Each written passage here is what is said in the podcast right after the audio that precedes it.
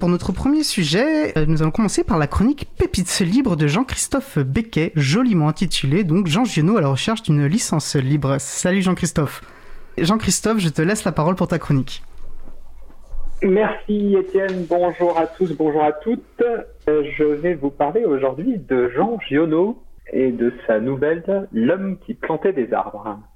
L'homme qui plantait des arbres est une nouvelle écrite par Jean Giono en 1953.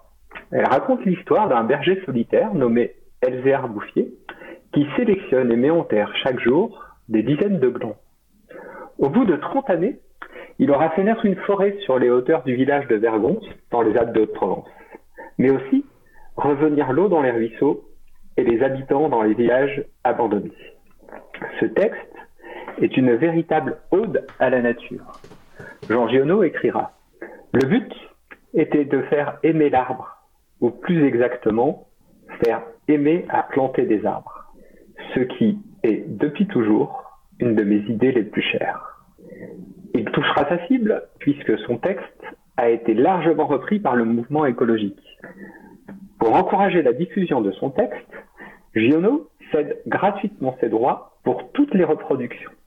Cela fonctionne très bien et le texte est rapidement publié dans plusieurs revues. Initialement proposé pour un concours du Reader Digest, l'histoire est reprise par le magazine Vogue. Elle est traduite dans de multiples langues, anglais, allemand, italien, espagnol, danois, finlandais, suédois, norvégien, russe, tchécoslovaque, hongrois, yiddish, polonais, yougoslave. Elle est éditée à 100 000 exemplaires aux États-Unis et adaptée au théâtre. L'homme qui plantait des arbres c'est également l'objet d'une adaptation sous la forme d'un film d'animation, qui recevra de nombreux prix, dont l'Oscar du meilleur film d'animation.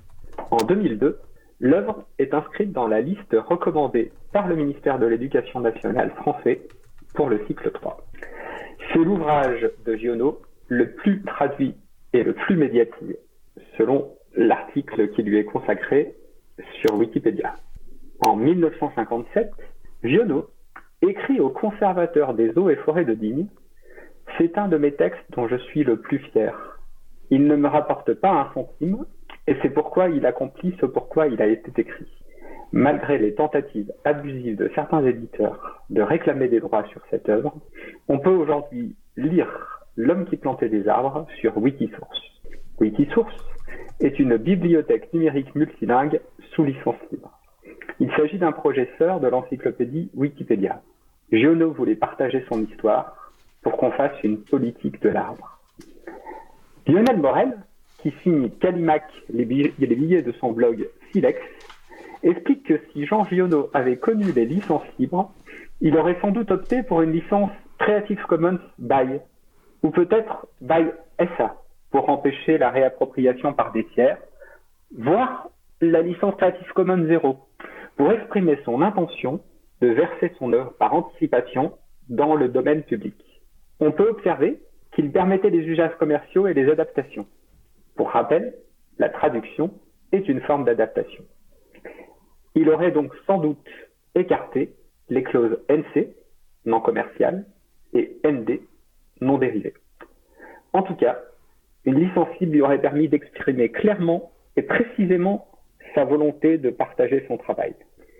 C'est une chance extraordinaire que nous avons aujourd'hui de disposer de licences qui permettent à n'importe quel auteur, illustrateur, compositeur de partager son travail en accordant explicitement certains droits de reproduction, de représentation, d'adaptation.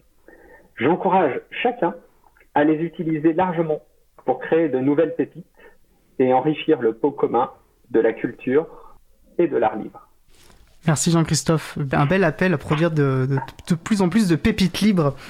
Bah, merci beaucoup Jean-Christophe. Puis je vais te dire euh, au mois prochain pour une nouvelle pépite libre? Bonne fin d'édition au mois prochain, merci. Salut, bonne fin de journée Jean-Christophe, merci.